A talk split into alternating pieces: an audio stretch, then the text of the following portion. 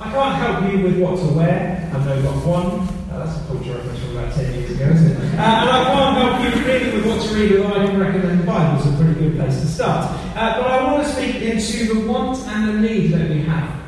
And the strange thing about the message of Christmas, and the strange thing actually about Christianity as a whole, is that we don't realise what it is we need until we want it. And that seems a little bit backwards to culture, because in culture, you know when you need something, you know you need it. That is as simple as that. And you don't always necessarily want what it is that you need. The past few weeks, I've made a few trips to the dentist and been told I need some fillings. I don't want them, but I have to have them and I need them.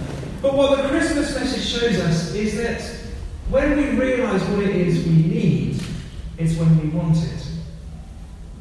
What I mean by that is that Jesus has come as a gift from God to each of us because we needed him. Every single passage in the Old Testament that points towards Jesus, those prophecies that were spoken hundreds of years before he came, revealed him to be a Saviour. And if Jesus comes as a Saviour, then we need to ask ourselves the question what do we need saving from? Why do we need a Saviour at all? well, what we need saving from really is ourselves. It's the things that we do wrong in life that has caused a separation between us and God. They've marred a relationship that was always intended to be perfect between God and His children. That's you and I. And we know that we make those mistakes sometimes deliberately, sometimes not so deliberately. But we know that they have caused that separation between us and God. The fact that Jesus came as a baby is an incredible miracle. This is the God who created the universe choosing to come and be like one of us, choosing to live as we live. The same God that flung stars into space and knows them each by name is found as a baby in a manger. The God who spoke, let there be light, and there was light, is heard in the cry of a newborn baby. It's an incredible miracle that Jesus chose to live this life as we live this life, to experience what we experience in life, yet he was without sin. He didn't make those same mistakes that we make, and his union with God remained perfect until the end. Where we know he died on a cross for us. Because that wrongdoing, that separation needed to be dealt with and needed to be punished. And Jesus took that punishment for me, and he took that punishment for you on the cross. So that through him we can know the forgiveness and the love of God and be reconciled again to God. And then three days later, he rose again from the grave, destroying the thing that was the symptom of our wrongdoing, that is death. So even death cannot separate us from the love of God when we choose life with Jesus. But why is it I say that you can't, you don't know what it is you need until you want it? Well, it's because Jesus shows us that God is not a God who just wants to be needed. I mean, it's good that we need God, and it's good to be aware that we need God, but God isn't a God that wants to be needed. He's a God who wants to be wanted. He's given us the chance to choose life with Him or life without Him.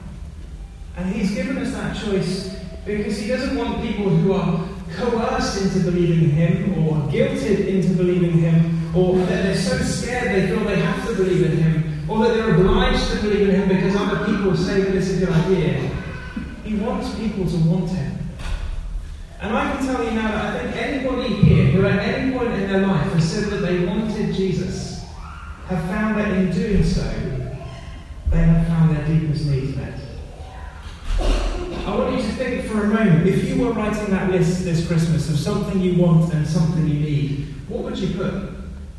The things you really need, you might put something like identity, or hope, or peace or joy or purpose or belonging.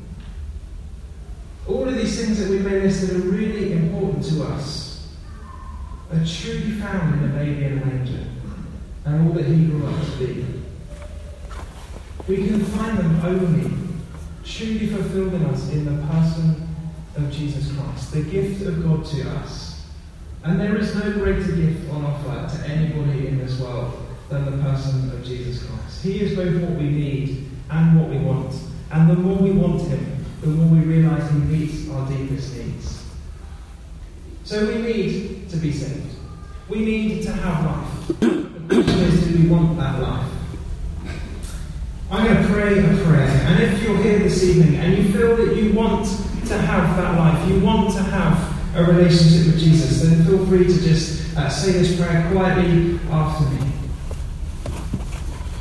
Jesus, I thank you that you chose to come to this earth, to live as I live, and to die for me.